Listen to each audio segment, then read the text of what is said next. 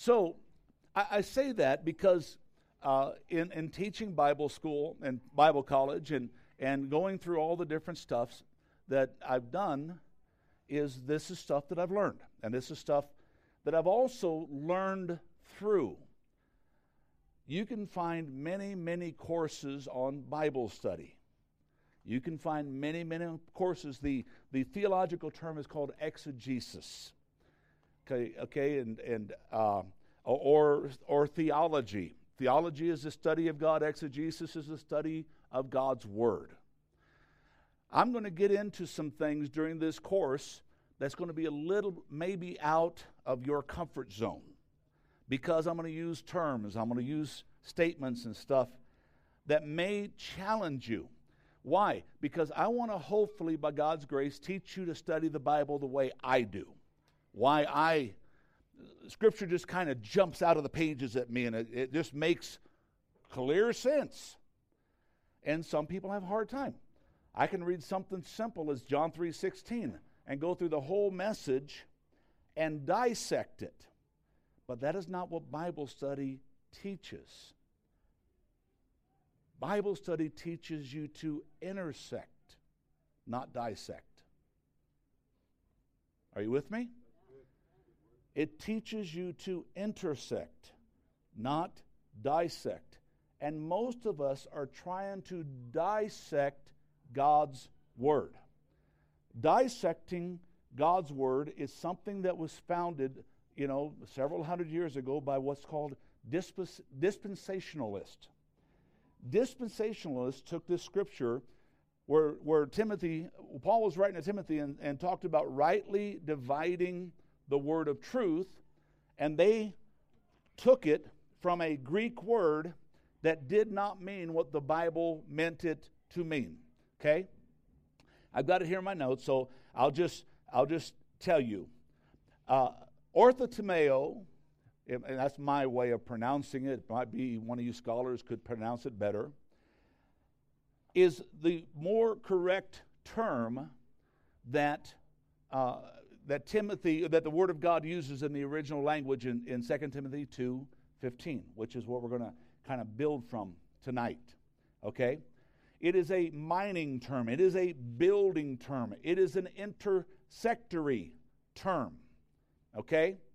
Uh, it is the idea of finding out what is there and taking the straight path of it.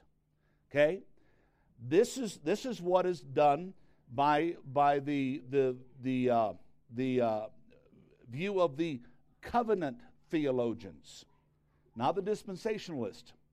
Now, the covenant theologians, this is what they believe. The dispensationalists used a word that's very similar. It's katatomē. Uh, katato- I wrote it down just for this reason. Katatomēo. It sounds like orthotomeo, but it's it's not. It's a very different. One means to dissect. And that's what most people do when they're studying God's Word, is they try to dissect it. Do you know why? We're trying to get it to say what we think it should say instead of what it does say. When I'm preaching on a subject, I am, I am extremely critical of my teaching, that it is what the language is saying. If I find a passage that I think it's what it's saying, and I start to to look at it, and I realize I could make it say that, but it's not really saying that, guess what I do with that passage? I put it someplace else. I don't use it for that subject. Why? And I want you to hear this. This is why you hear a lot of, and I say this lovingly, respectfully, you hear a lot of one-liners in Christendom.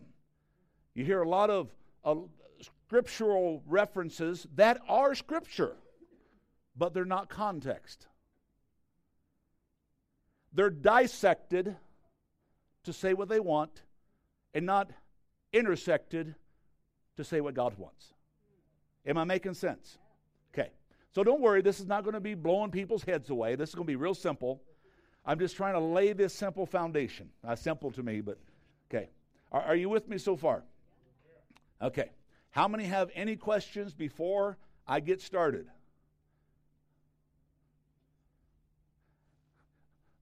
What were those words you were just saying, huh? Bless you. Can you spell that for? Hey, I, I, I had a friend of mine. Uh, a friend is actually not a friend. He was an acquaintance. Pastor Philemon knew him. He, he was a pastor by the name of Ernie Lister. He was a, a Navajo pastor. This guy was brilliant, brilliant. The only problem was is when he came to preach, I had to take notes. And then after I took notes, and I took notes all the time, but after I took notes, I had to get a, a Bible dictionary to understand the notes I just took. He was, he was incredible. Very articulate, very knowledgeable, very understanding, but he didn't make it very simple. And one of the things that made me fall in love with Jesus is he made it simple. And I'm a simple guy. I'm too simple to be deep, okay? Some of you can say amen right there. That was a, that was a good place. I'm just too simple. Yes, I can get very complex, but I purposely do not intend to, okay? So let me jump into your notes. I've got several scriptures. Uh, I need, uh, I need uh, Lucinda's husband, Jeff, Jeff, Jeff, Jeff, Jeff. Jeff, Second Peter, it's in your notes. Okay, but I want you, do you have your Bible? Okay, I want you to use your Bible. Okay, I want you to go. Folks, what are we doing tonight?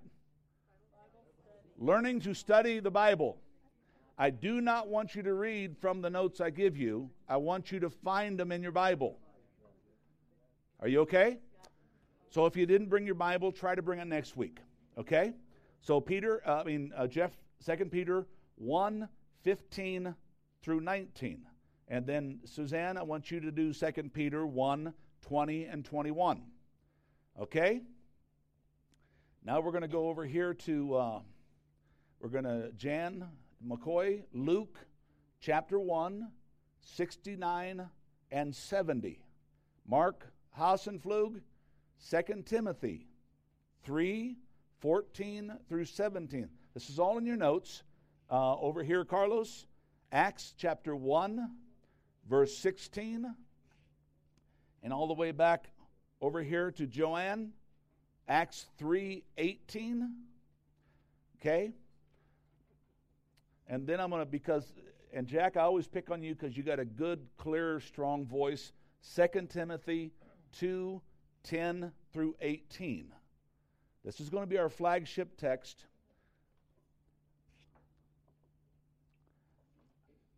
And while you're getting those scriptures, and, and please, if I've given you a scripture, go find it now and keep your finger there or mark it or something to where when it's your turn, you can go right to it. In your notes, and I, I'm going to read more stuff than I generally read because I want us to really hopefully grab a hold of what I'm, what I'm trying to do. The key statement, studying the Bible is not about the head, it's about the heart. Knowledge puffs up. Charity edifies, okay? Charity, meaning from the heart, means from the from the uh, uh, from the giving of self.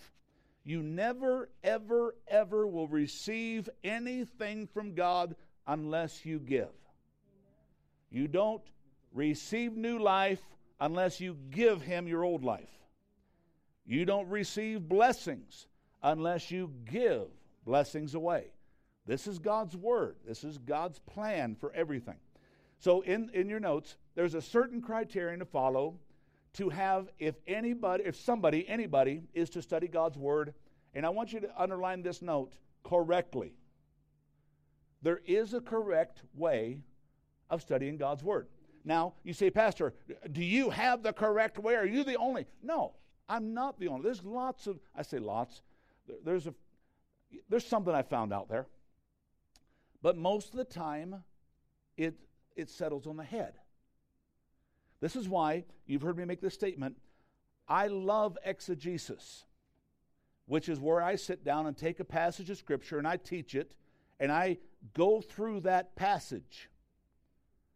and I start to do things. And you'll have churches, they'll do passages. They'll, well, today we're going to be James one one through one fifteen. And they just go through that. It's not bad. But I have a hard time with the application of it because most of them are just going through the Scripture. And they're doing very well. But I'm, I, years ago, God challenged me to be a topical preacher. What is the difference? One just goes through the Scriptures, not a bad thing. The other one goes through life situations. That's what I try to do. I would rather take life situations and tell you what the Word of God says about it than try to take the Word of God and tie it into your life situation and say what I say about it. Does that make sense? Once again, not bad, not not a right or wrong thing. It's just a different thing. Okay, Carlos? Yeah. When, uh, when I first started coming and we went through Romans, I really enjoyed uh-huh. the way you did Romans and, and broke it down. Yeah, could you break that down? Take those around for me? Oh. Break that down. Yeah. Okay, what, what he said is when I went through Romans, when I went through Romans, Josh, I'm gonna make I'm gonna have you be a runner. Would you mind? Would you mind? You can stay back there, but just um, when I went through Romans, if you remember, is I didn't do it exegetically. That's okay. You can sit down. I just want you to. Um, I did not do it exegetically. I did it topically. I went through the passages topically. Okay. I used. I when I did the book of Romans, I I did it in, in five different segments or something like that. I think it was five or six, and I did chapters one and two. Then I did chapters three through six, and then I did chapters whatever through whatever. I don't remember exactly now. But I did it more contextually of what Paul was trying to get to the church at Rome. Okay? So once again, I don't want you to leave here saying, Pastor Tim said these kind of preachers are bad. They're not. It's just different. God just told me this is the way I want you to do it. And so that's why when you come to Victorious Life, you hear series and you hear topics, uh, you hear uh, things that make understanding uh, uh, in that capacity. Okay, so word correctly. I speak of seeking what the Word of God is saying and not what I'm trying to make it say. Am I making sense? Okay? If I were you, I would underline that word, that phrase. I want to find out what is God's Word saying, not what I'm trying to make it say. Because I can tell you right now, do you know why we have over a thousand different denominations? Because we can make the Bible say whatever we want it to say. And our point is not to make the Bible say what we want. We want to find out what the Bible says from God. Are you with me? Okay. So, I have met too many self-proclaimed Bible scholars that have he- that have a head full of knowledge, but they lack a heart full of experience. Once again, Bible study is not about the head, it's about the heart. Truly, if we're studying God's Word correctly, let me hear this. Because some of you are going to, people are going to come to your mind. People that know the Bible very well, but their life doesn't emulate it. Okay? If you're studying the Word of God correctly, your life will be changing. Why? Because you will automatically be applying what you're receiving. And if you're not, you're simply trying to change the Scripture to suit you, to find what you want. So in this, we learn to study God's Word that we might ascertain true effectiveness in understanding what the Word of God is saying to us, in us, and through us, in our, pri- our present life, day, and living. Okay? So how many with me so far? Okay. We're going to jump into the Scripture, and I've got a lot of Scripture. Okay? And so if you would uh, do that, was there something I was supposed to announce tonight? Uh, I have Israel brochures. Got Israel brochures. People that want to go to Israel, we have brochures with us. Concert. Uh, the concert coming up. We got Jordan. Feliz. What's his name? Feliz. Jordan Feliz is going to be with us here in a few weeks. We got tickets already. Okay. And the tickets, and we got brochure or flyers and all that kind of stuff. And what is the price of the tickets? I'm sorry? ten dollars, and is there a special on them at this time?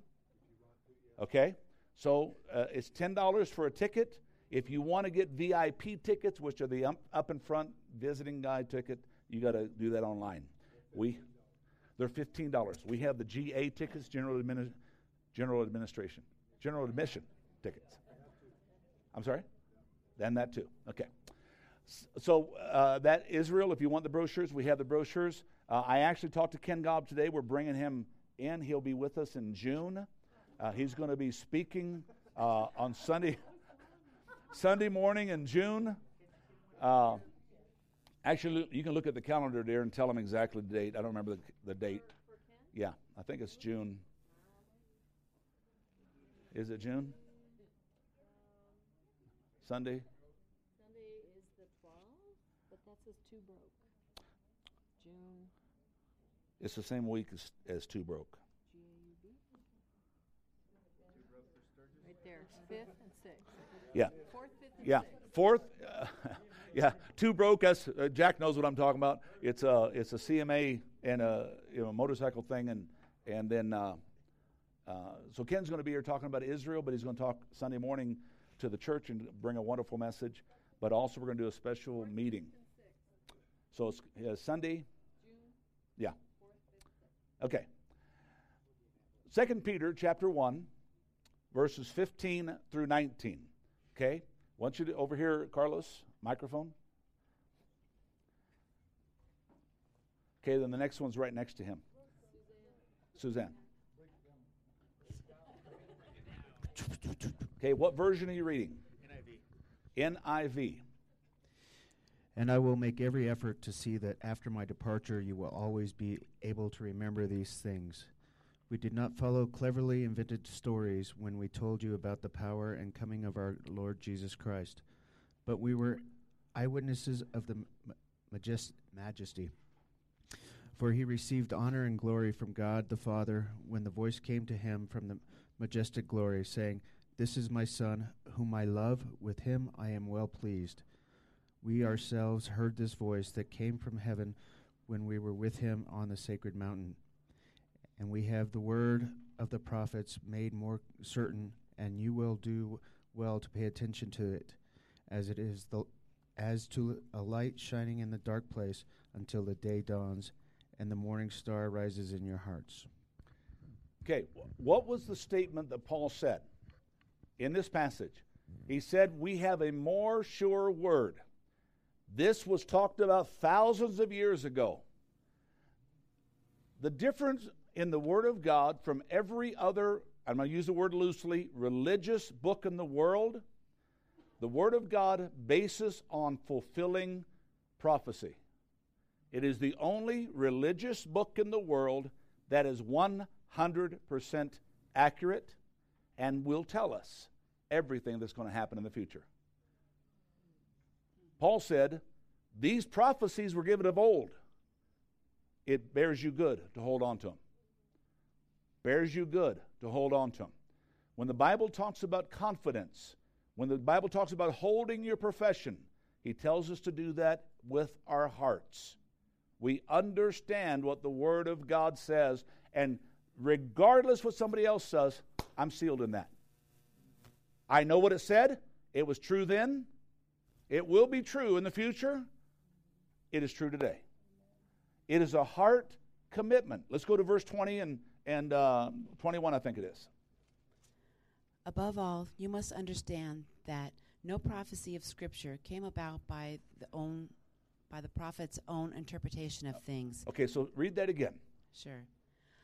Above all, you must understand that no prophecy of Scripture came about by the prophet's own interpretation of things. Okay, stop. What is the Word of God saying? I just talked about it.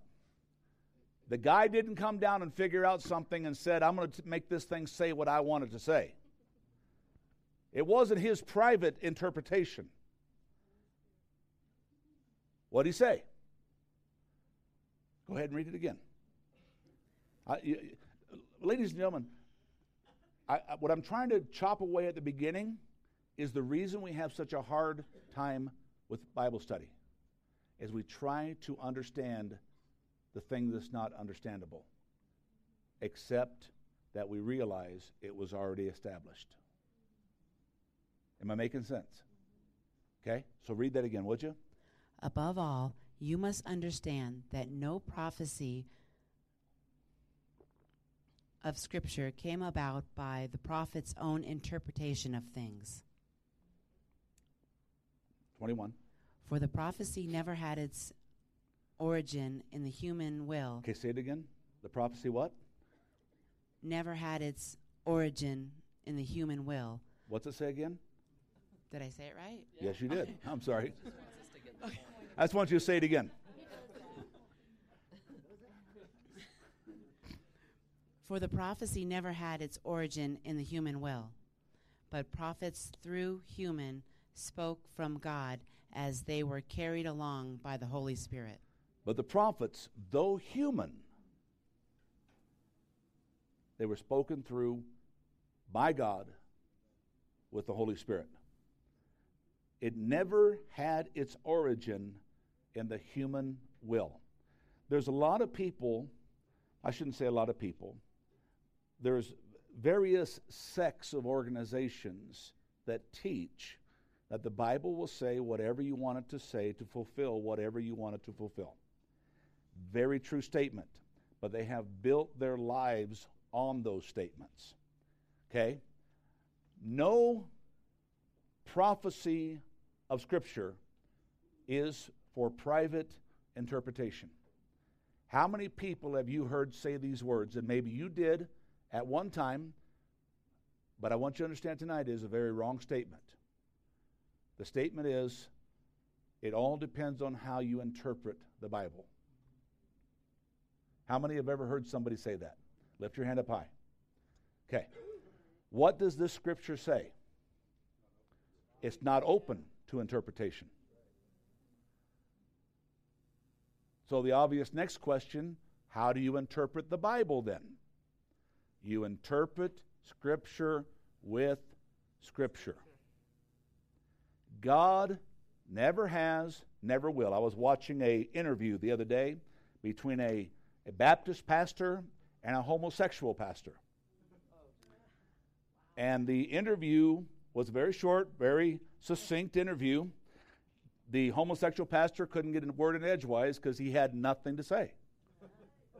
Because the other pastor was just bringing forth Scripture. And the homosexual got one word in there and he said, well, we understand that the Scripture is evolving. And the homos- and the Baptist Baptist was God's word doesn't change by the whim or by the will. What'd you say, Bill? Same yesterday. Hebrews thirteen eight. The same yesterday, today, and forever. It is not about man's will. It is about God's word. It's not private. So when we try to privately interpret it, what are we trying to do? Get the word to say what we want. It's a head issue. When we want the word to say what God says, that's a heart issue. Am I making sense? Okay? This might be very simplistic. This might be very uh, elementary for some of you, but I bear you to show it with me because this is how I learned to study, and this is how in Bible college I would teach Bible study, and I had lots of people say, I've never learned the Bible so easily. Once you get past your head, the heart can do awesome things. Okay? So let's continue on here. Look at Luke chapter one, sixty-nine and seventy. Who has that? Okay? Luke chapter one, sixty-nine and seventy. And has raised up a horn of salvation for us in the house of his servant David, as he spoke by the mouth of his holy prophets, who have been since the world began. So what's it say? Once again, it goes back to what already has been. You see, the validation of God's word is just never changed. And everything he said that would come to pass at that time had come to pass, and whatever he says will come to pass. Folks, you can take it to the bank. It is going to come to pass. Let's look at Second Timothy three, fourteen through seventeen.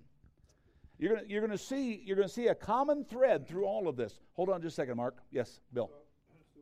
Question?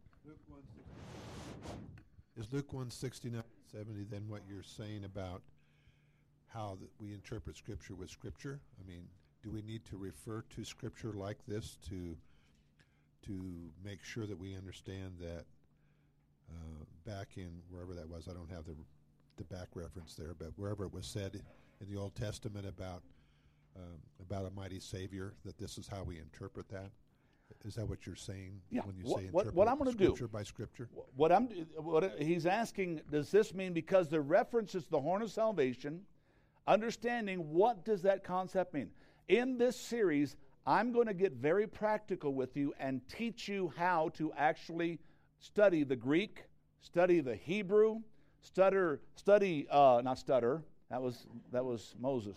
Okay, uh, study uh, the different literary aspects to find out what this means contextually. So it's going to get a little interesting. Are you guys okay with that? Okay. I told Pastor Philemon and Pastor Ray, uh, he, they asked me, how long is this course going to go? And I said, until they lo- till I, I lose interest. Not me. I have great interest in this. But if you lose interest, we'll change the course. Okay? Not because it needs to be changed. It's you can't grow people if they're not here. Okay? So that, that's very good. So uh, he, let me get, get your pencil out.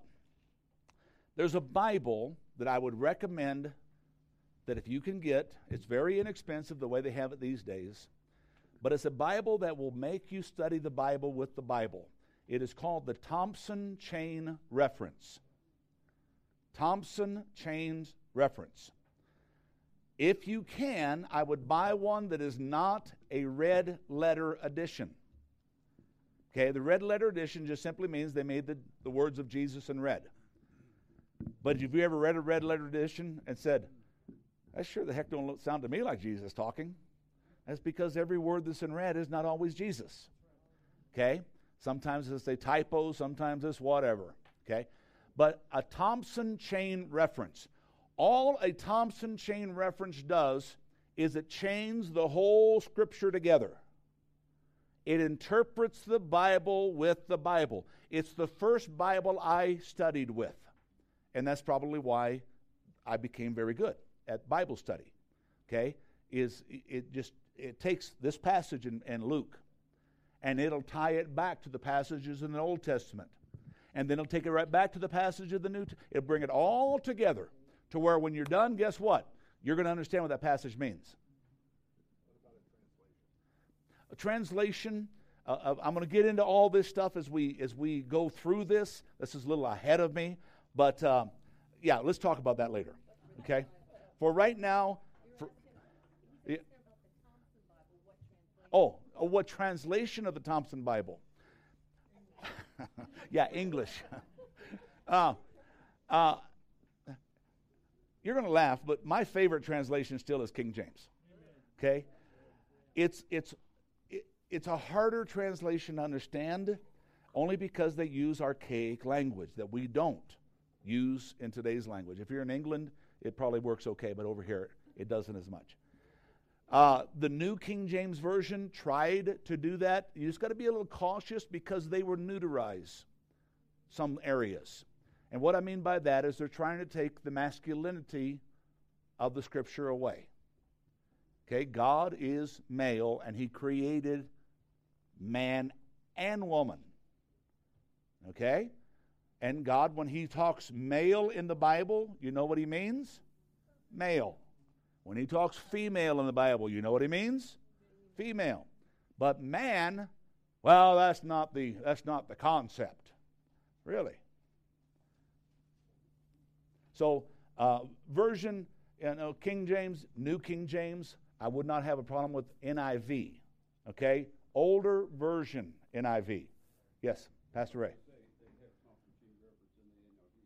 Yeah, Thompson Chain of the N I V. It used to be only King James is all you could get. I don't know which ones they have now. Okay, uh, a translation that I use a lot these days that actually they did a very good job is the Living Translation. Okay, the N the New Living Trans N L T. So I use that quite a bit. Okay? I'm sorry? Yes, it is. You're thinking of the, you're thinking of the Living Bible or the Message Bible, and you're correct. The Living Bible, T L B, is a... I'm, I'm coming back. Oh, you want to fix my ears, my thing? Uh, the Living Bible, as Danny is referencing, is a paraphrase. And what a paraphrase is, is basically it's a walking commentary of the Scripture. Okay? Yeah, I don't. My ears don't work. Okay?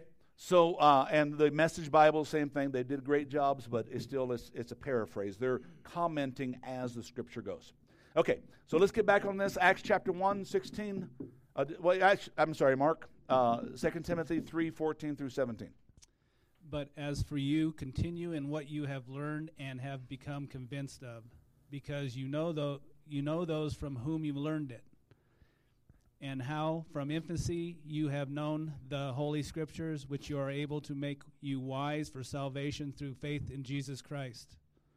All Scripture is God breathed through. Uh, all Scripture is God breathed through. And is useful for teaching, rebuking, correcting, and training for righteousness, so that the servant of God may be thoroughly equipped for every good work. All Scripture is what? God-breathed, and is profitable for repro- reproof, rebuke, learning, understanding. Why? That the workman can be thoroughly equipped. Ladies and gentlemen, I read lots of books. But the moment I find that book doesn't measure up with this book, the old that book goes away. The Scriptures are the only, they're their only compass. Are you okay with that? There's lots of new teaching, but the, the Scripture there in Timothy said, Timothy, you're thoroughly convinced. You know what it says. Stay grounded in that. And then he goes he goes on and says, you know, God hasn't given you a spirit of fear, but a power of love and a sound mind. And, and you know, he, he said, don't, don't give in to these things. You know where they're coming from. Are you with me? Acts chapter one, verse sixteen. Who has that? And said, brothers and sisters, the Scripture had to be fulfilled in which the Holy Spirit spoke long ago through David concerning Judas, who served as guide for those who arrested Jesus. What did he say? The Scripture had to be fulfilled. Okay? One of the things people say, Pastor, is the Mormon church really a cult? Yes, it is. Okay? Why? They have a different Scripture. They have a different God. They have a different every go- uh, gospel. Everything's different. Okay? Everything, they have done this, they have studied through the prophecies of the Book of Mormon, the Doctrine of Covenant, and the Pearl of Great Price. That's the Books of Mormon, okay? And every one of their prophecies and every one of their locations and every one of their, everyone, without exception, is found false. But that shows you the power of the enemy's deception, because you can't, you can't get those people to, to turn from it without God's miraculous intervention. Okay? What did the Scripture he just read? The prophecy has confirmed it. It's a done deal. You know, Judas had to betray Christ.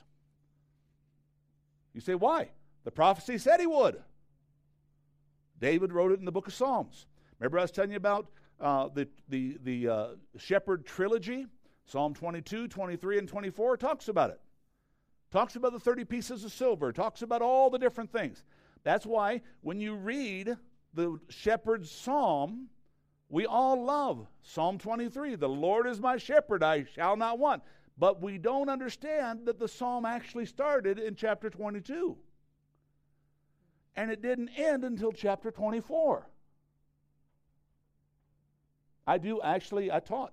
I taught on the shepherd's psalm here, I don't know, probably three years ago, four years ago now. And I took you through twenty-two, twenty-three, and twenty-four, the whole passage. But that's what we try to do, is we like the pieces we like, and we don't like the other things we don't like. Most of the time because it makes us uncomfortable. So, uh, Acts three eighteen, who has that one?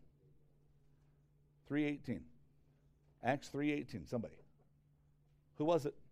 Oh, back here in the back, Joanna. Okay, and then over here, Jack, is the next one. But this is, but this is how God fulfilled what he had foretold through all the prophets, saying that his Christ would suffer. This is how God fulfilled. How did he fulfill? That all the prophets said. And who gave the prophets the word? God. And all God does is fulfills what he said.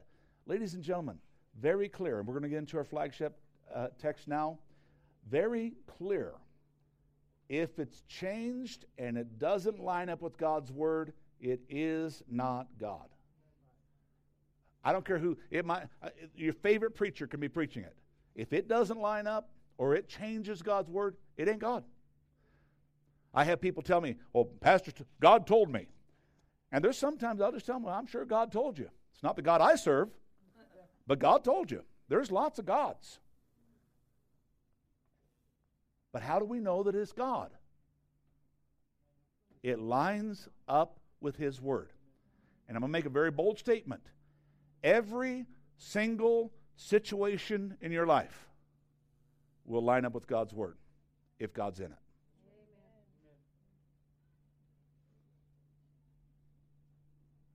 That feels good just saying that. Hmm. Jack, would you please read Second Timothy two, ten through eighteen? I'm going to try really hard not to stop you. So read it as if I'm not going to stop you. Therefore I endure everything for the sake of the elect, that they too may obtain salvation that is in Christ Jesus with eternal glory. Here is a trustworthy saying. If we died with him, we will also live with him. If we endure, we will also reign with him. If we disown him, he will also disown us. If we are faithless, he will remain faithful, for he cannot disown himself. Keep reminding them of these things. Warn them before God against quarreling about words. Okay, stop there. I'm sorry. I, I'm not sorry, but stop there. Warn them about quarreling with words. What's the scripture saying? Don't argue the word. God's right. Everybody else is wrong. How do you get that it says don't argue about the word? Look what it says in context. You read it in context. He said, if we disown him, he will, he will disown us. If we are faithless, he will remain faithful. Why? He cannot disown himself. Why? His word is truth. In him is truth. There is no darkness. There is no lie. There is no shortcoming or fallings or anything. He cannot disown himself. So he goes on here, and people will, well, that's not, that's not really what it's saying. He said, remind you yourself of these things. Warn them before God against quarreling about words. There's no value. And then what's it do? It ruins those that do want to listen. This is why in situations like this, the enemy loves to bring consternation. He loves to bring irritation and frustration. They, people ask questions, they do things, and the ones that want to hear get now distracted. In this class, when I'm teaching, I'm pretty, I, I'm, and I say this, God forgive me, I'm not trying to be like I know everything, but I do very well with pretty much any question that gets an, that gets questioned. And by God's grace, I'm able to bring it back, and sometimes we'll answer it, we'll deal with it, sometimes we'll take it another time, sometimes we just, you know, hopefully bury the thing and it never comes up again. But the reality is there's no problem with doing that. But what it does is it causes issues with and ruins those that want to listen. What are we listening to, Lucinda? God's word. What is the quarrel about? God's word. Warn them that it's ruining everything. Okay? Now it comes to the passage that most people have twisted. Go ahead, Carlos. Does that include like talking about uh, the Bible with your Uh, Friends from other religions? Religions. Okay. Uh, I don't want to get into that one tonight, but that's a good one. We'll get into a later time. It is never right to argue the Scripture. The only one that wins is the enemy. The only one. We can debate, but not argue. And how do you debate?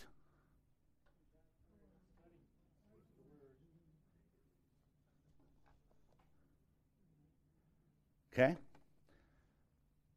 I'll give you one, one thing real quick on that, and I'll get off of it, and then we'll go back to Jack. I was uh, I was a young Christian. I was learning how to study the Bible, this Thompson Chain Reference. I was doing, I mean, God was just doing, just pouring the stuff into me. I just, I just eat it. Couldn't get enough. And I had a new convert in our church, so the Jehovah's Witnesses wouldn't leave me alone. Now, the Jehovah's Witnesses, you have to understand, they have their own Bible. It's called the New World Translation. They believe that every Bible is okay, as do the Mormons, as it is accurately translated. They believe their Bible is the only accurate translation.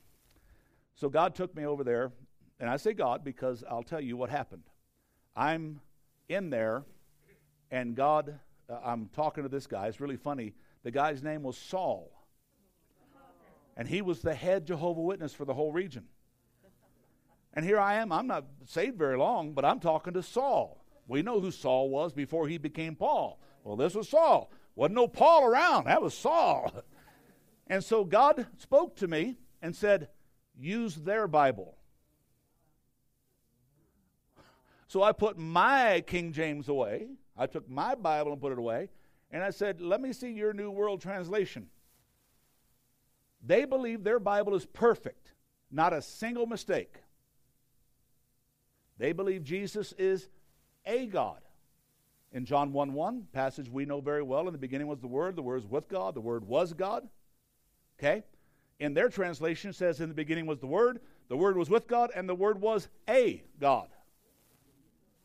See how the enemy deceives? He just adds a little bit, just like the Garden of Eden. And so God said, use their Bible. I said, okay. And then all of a sudden, the Lord just kind of took over. He said, go to Acts chapter four. I said, oh, okay, I'll go to Acts chapter four. I wasn't quite sure where I was going. And then God said, and just read them verse twelve. And they, I, I'm, a, I'm a new Christian. I want them to save a little while, but I'm, I'm devouring God's Word. And in their Bible, it says the exact same thing that it says in our Bible. Their translators messed up. It says there is no other name given among men whereby we must be saved. And then it goes on and starts naming Jesus as the cornerstone that the builders threw away. Saul had nothing to say. Saul left that boy's house that day. And God showed me some other scriptures. Never came back again. Matter of fact, he resigned the headship of his region. Why? Their Bible had a mistake.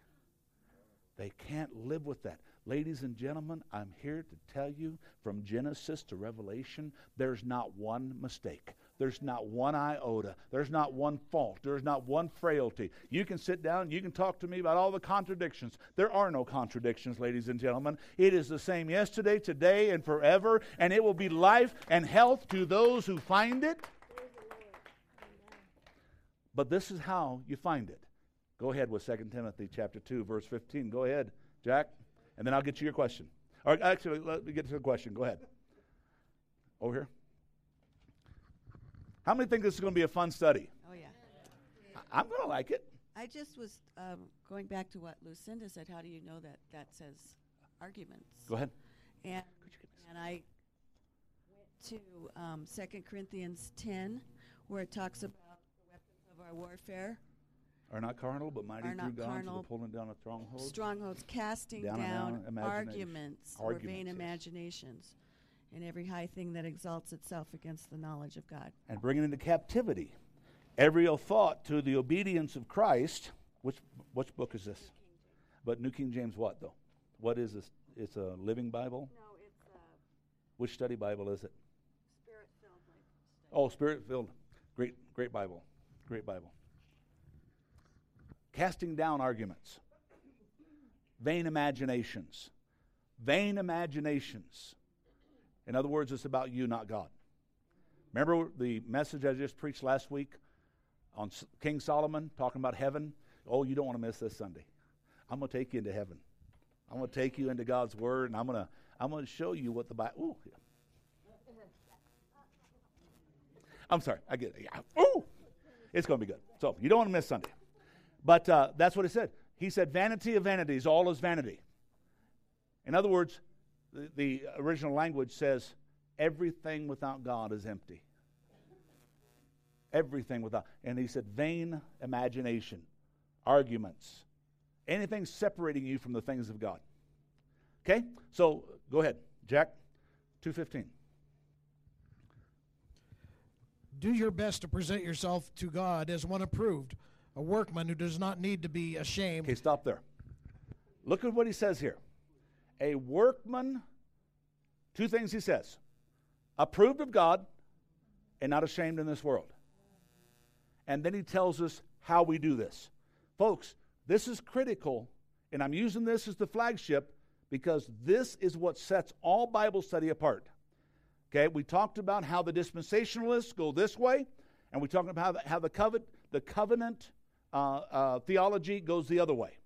I gravitate to the covenant theology because it includes basic difference between dispensationalism and the the, the uh, covenant theology is one believes that Judaism, that Ju- the Jews and the Gentile, or the Jews and the Christians, still are two different groups that were merged together, grafted in together, that God didn't do away with the Jews and lift up the church, but they're both pertinent today. Dispensationalists believe the Jews are done away with, their time is gone, and it's all about Christians now. Okay? So that's the the, bar- the basic difference. That's why they go into dissecting the word, and covenant theology goes into in in in uh, uh, intersecting the word. I want to find out what's the word saying instead of just trying to make it say what I wanted to say. So he says, approved of God, not ashamed in this world, and he tells us how to do it. Look what he says. Go ahead. I'm going to go back to fifteen. Do your best to. Do your best to present yourself to God as one approved, a workman who does not need to be ashamed and who correctly handles the truth. And does what? Correctly handles the truth. And does what? Correctly. So let me ask you, if the Word of God says something in that capacity, some translations say rightly dividing, correctly handling. Uh, there's another one, and I can't remember what it is. There's three basic Directly, uh, correctly explains, okay, but correctly handles. Think about it.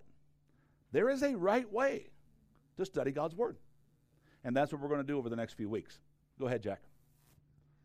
Avoid godless chatter, because those who indulge in it will become more and more ungodly. Okay, stop there. So once again, we go back to what you asked a little while ago, Lucinda, the godless chatter, arguing about Scripture.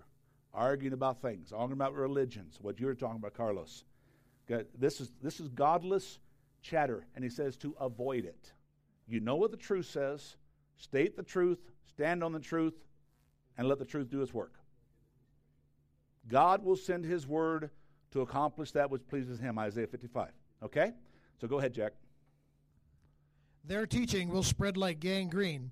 Among them, Hymenaeus and Philetus, who have wandered away from the The truth. Okay, stop there. So it's possible, listen what the Word of God says, to have the truth and then to what? Walk away from it. Folks, this in today's world, this whole thing of, of, uh, of, of election and unconditional reconciliation, eternal security is big stuff. Why? We want to know that we're okay no matter what. And we are. I tell people, I'm eternally secure if I stay secure eternally. How do I do that? By living the life, applying the Word of God to my life. Are you with me? Okay? Hymenaeus and Philetus, they wandered away. Look what they, go, continue on, Jack. They say that the resurrection has already taken place and to destroy the faith of some.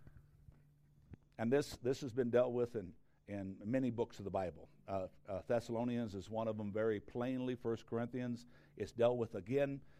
Paul has to go back and say, guys, hasn't happened. When it happens, you will know. Okay? So, questions. Questions so far. What is, where is the thing that we're trying to establish in studying God's Word? Jack? I think this is on the right path. What about the, the passage that says they have ears that we cannot hear or will not hear? And doesn't it also say that he has closed the ears of some and or something to that nature? Hold that, that question for next week. Okay? It'll just take me a little bit too long to answer it. Okay? Very good question. Okay? But you will find out when we talk about it next week, bring it up next week, that it has more to do with the head than the heart. Okay? And remember, Bible study has nothing to do with the head. Everything to do with the heart. Okay? Good question, though, Jack. Okay? Any other questions? Okay. Establishing the truth and accepting it as truth is foundational to studying God's Word. That's why we went through these passages, and I could have went through hundreds more, but we have to understand it is irrevocably the truth. It is the foundation, it is a structure, it is everything that we build our lives on. There are some very simple truths to study God's Word that is true with any area of life, learning, or living. Let's look at some of these foundational truths that enable us to study. So we're going to look at these, okay? To study the Word of God that enables you to grow, first thing, real simple, folks, got to be born again. You're not saved. You can read the Bible all you want. It's a great book. And God can do miraculous things, and we'll talk about that. It's through God's Word we get saved. Faith comes by hearing, hearing by the Word of God.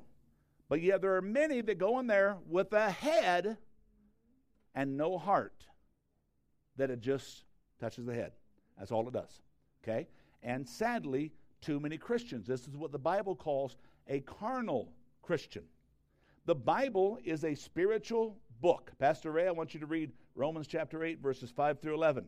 The Bible is a spiritual book, combining spiritual things with spiritual words. Thus so, it is of necessity that it be read with spiritual understanding. Uh, as Pastor Ray is turning there, let me tell you one of the greatest keys to Bible study, prayer.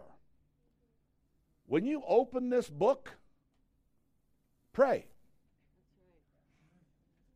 God, show me what you're saying. Give me understanding.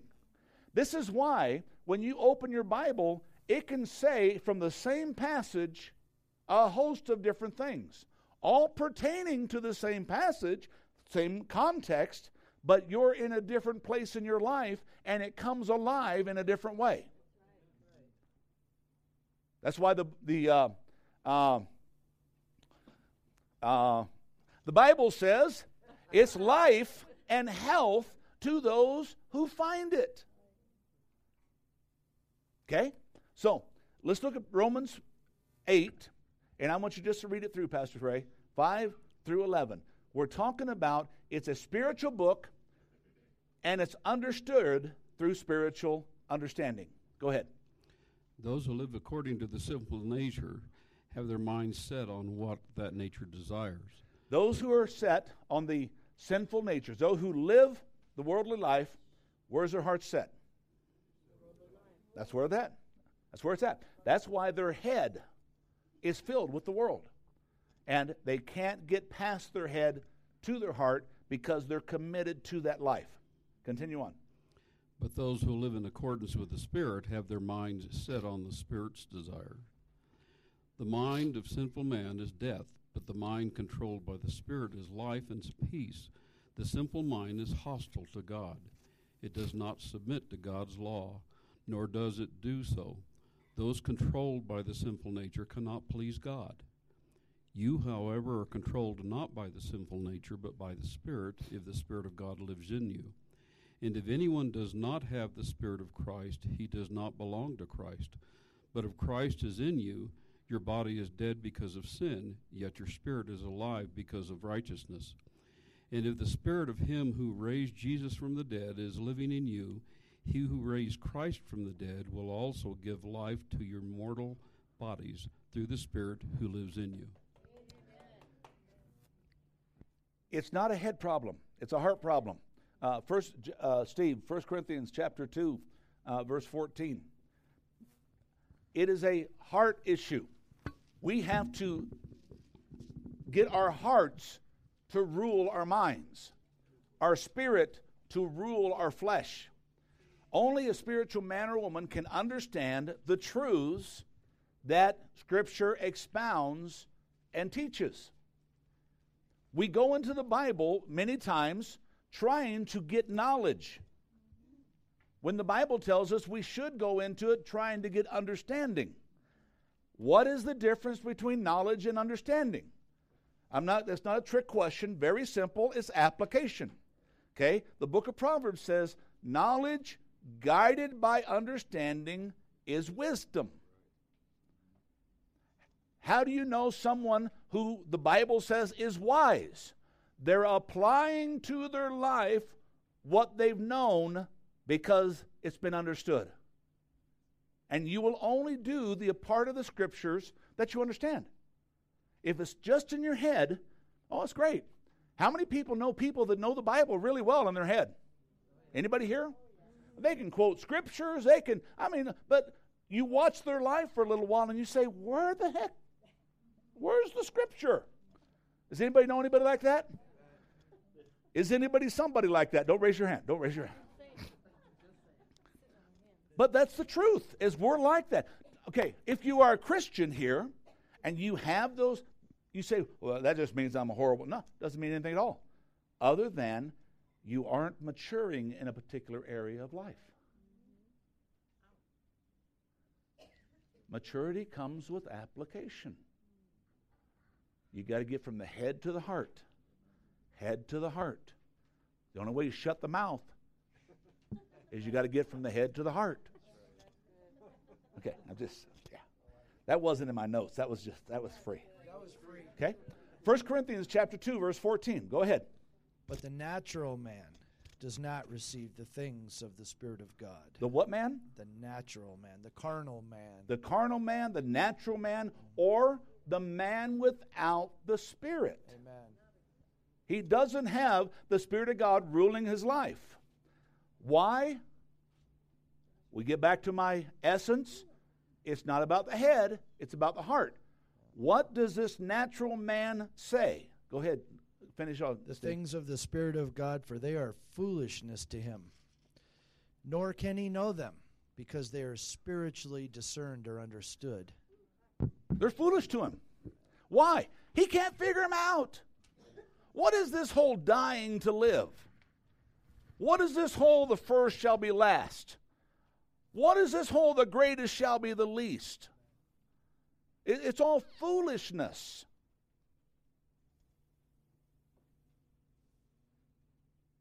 Am I making sense? Okay? Uh, Bob, John three, three. Yep, John three, chapter three, verse three. A spiritual, spiritual discernment. That word discernment is understanding or coming to grips with or, or knowing how it operates. Spiritual discernment can only be obtained one way. It's in your notes. What is that way? You got to be born again. To have spiritual judgment. Listen to me before Bob reads this. How many here have ever come up to something and you made a decision about something and you don't have a clue how you made that decision, but yet it was the right decision? Anybody here? Most, most hands will go up. What's that called? It's called spiritual discernment. The Bible tells us very clearly that the disciples were going before the magistrates and they didn't know what to say. And the Holy Spirit spoke, said, don't worry, I'll give you what to say at that time. When I went before that Jehovah's Witness, I'm a young Christian. I don't have a clue what to say. But I had spiritual discernment. the Holy Spirit gave me what to say. And it made a difference. Okay? So listen what it says in John three three. Scripture uh, over here. Uh, Carlos, Bob.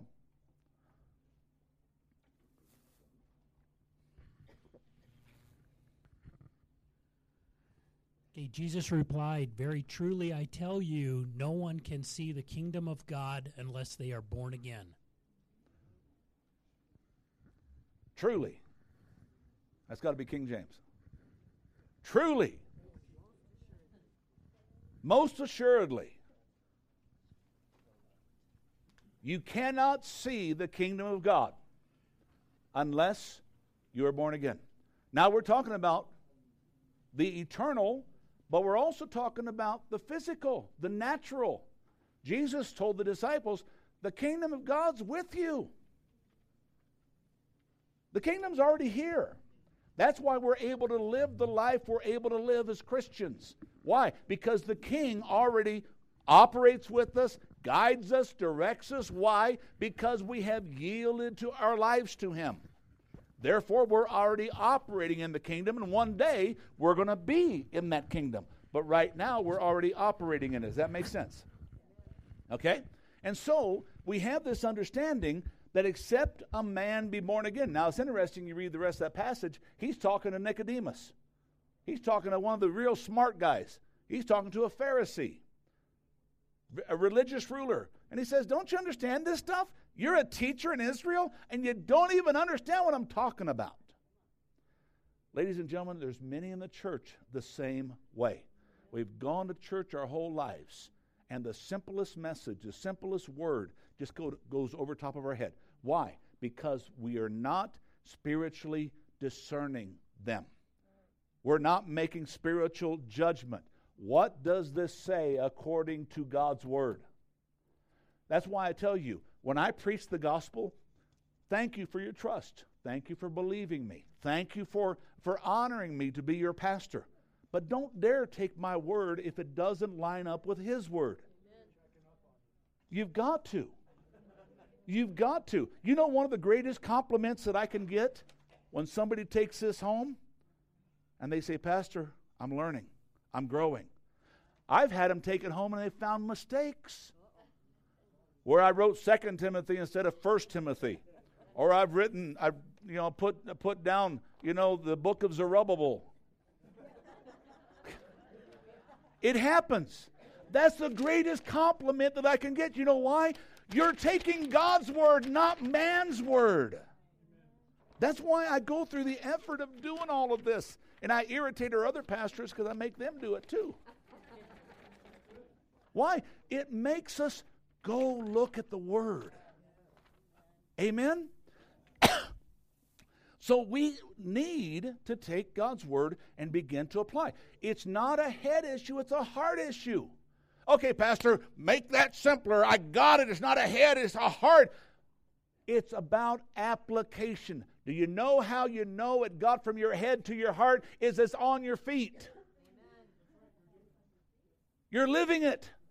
You're walking it out. Well, I don't I don't fully understand it. That's fine. You're still walking it out. Am I making sense? Okay, so let, let's let's go on. A scholar of the word might get by without being born again, but we will see the difference immediately. And then there's one of these little Tim things that I say. The fruit won't be founded, for the root isn't grounded. The fruit won't be founded because the root isn't rounded, isn't grounded. As Christians living in a secular society, we need the ability to discern spirits. It takes advanced Christian training in order to tell the difference between patriotism and chauvinism, piety and superficiality, piety that is profound, and the mind of humanism and the mind of Christ. Trying to do this in a secular college is like trying to diet and eat Kentucky Fried Chicken. You knew I'd get chicken in there someplace, didn't you? you? You just can't do it. Do you know almost every college in America has the Bible as a literary book? Yes. But you dare not say it has anything to do with spiritual or ethical or moral. In your notes, you may become proficient in Greek, Hebrew, Latin, Aramaic, and still not discern or have understanding of God's Word. To understand God's Word, you must have knowledge of the holy and understand the language of the Spirit. The way that happens is you begin to apply what God's Word. God, I don't understand this whole love your neighbor as yourself, or bless those that curse you, or do good to those that hate you, or love those that, that accuse you. You know when you'll understand it? When you start doing it. Well, I don't feel like it. Jesus didn't feel like going to the cross either, but aren't you glad he did? He applied it. The matter, matter of fact, the Bible says in the book of Hebrews that by the things he suffered, he learned to be a son. That's why over and over, he said, I didn't come to be served, I came to serve. He said, I, I didn't I didn't come, you know, to have everybody lavish me or to set up a kingdom on this earth with me being the ruler on the throne. I came to show you how to get to the king. He said, I do one thing, and that's my Father's will. Nothing more, nothing less, nothing else. Am I making sense today? When you begin to take those things that you say, I don't understand that, and then you do it, you'll find out how fast you start understanding. It's not a head issue. It's a heart issue. You say, well, break it down a little bit more, Pastor. Come on, Hensley, you're not telling me. Break it down. Break it down. Think about it for a second.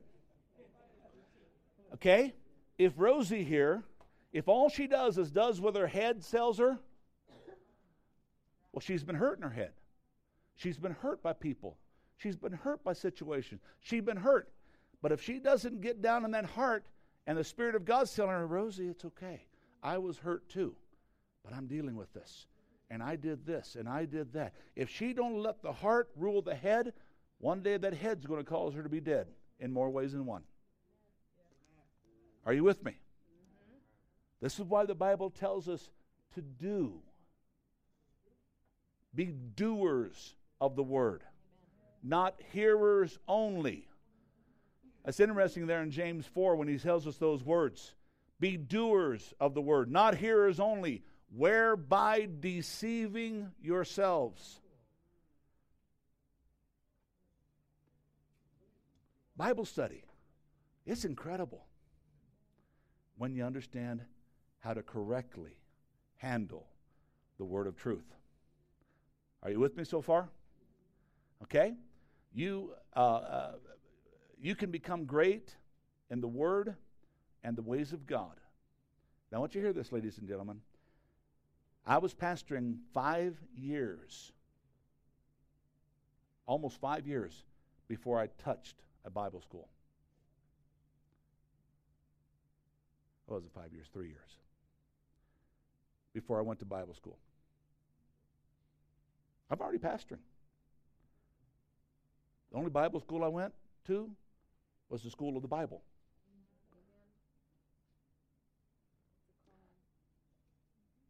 I, I, I don't have what I have because I have a degree on the wall, because I taught at Bible at Bible college. That's not why. I. It's not because I have a P or had a P H D. It's because I have G O D. That kind of rings right there. Works good. What do you think, Mark? Is my humor getting better? Yeah. Yeah. You ought to see the picture I got here. Mark's down here like this, shaking his head. Oh, definitely. I'll love you too. Yeah. But think about it. You can become great in the Word and the ways of God and never touch the Greek and Hebrew and not even have a clue what it says. Simply because you're minding the things of the Spirit. There have been many in years gone by, and even today, that have no knowledge of the original languages, yet they still possess a greater understanding of the depth, the fullness, the beauty, the majesty of the Scriptures, simply because they have gotten their hearts to live for God. The one who has spiritual discernment, the one who lives life by the heart and not the head, has a far better grasp of the truths of the things of God than the one with great knowledge and literal, literary capability. It's a heart issue. It's a heart issue. I'm going to read this passage, and then we're going to we're going to wrap up for the night. Okay? First Corinthians chapter two. It's in your notes. Did I leave it in your notes? Okay? First Corinthians chapter two, verses one through sixteen. When I came to you, brothers, this is Paul speaking. He said, I did not come with eloquence or superior wisdom. I think he came speaking like me. You know, he just tells people to get their head out of it. You ought to have been here last Wednesday. Last Wednesday, John Harmill was was teaching first time, and how, I think he did an awesome job. How'd you guys think? John was teaching, and he he used he used the word B U T. And he said, I can use that word. Pastor did. I don't know if that's a positive thing or not, but anyway. I think I think I preached a lot like Paul probably preached when he first started. I didn't come with eloquence or superior wisdom, as I made known to you the testimony of God. What did he make known? The testimony of God. You know the testimony of God is the testimony of the heart. It's not a testimony of the head. He said, for I resolved to know nothing while I was with you except one thing, Jesus Christ and him crucified. I, I, folks, I am too simple to be deep. I don't have this whole thing figured out. Every time I go to that pulpit and preach, you know who gets preached to also? Me. And I've been doing this thirty plus years. I'm learning, I'm growing, I'm developing. Why? Because my heart is knowing Jesus Christ and him crucified. And in this I came to you in weakness and fear and much trembling. People tell me, Pastor, it's got to be easy for you to preach. Every week, same thing. I'm nervous. Every week I get up there. I'm concerned. Every week I get up there. I want to know that I'm preaching God's Word. Do you know why? I'm going to answer for this. I'm going to answer for all this. He said, my message and my preaching, we're not with wise and persuasive words. How many can say that about Pastor Tim? uh, Libby, I see that look on your face. Yeah. Oh, yeah. But you know, when I read this passage, I, I feel comforted. Because I'm thinking that Paul must have been the same way. Look what he says. But it came with the demonstration of the Spirit's power.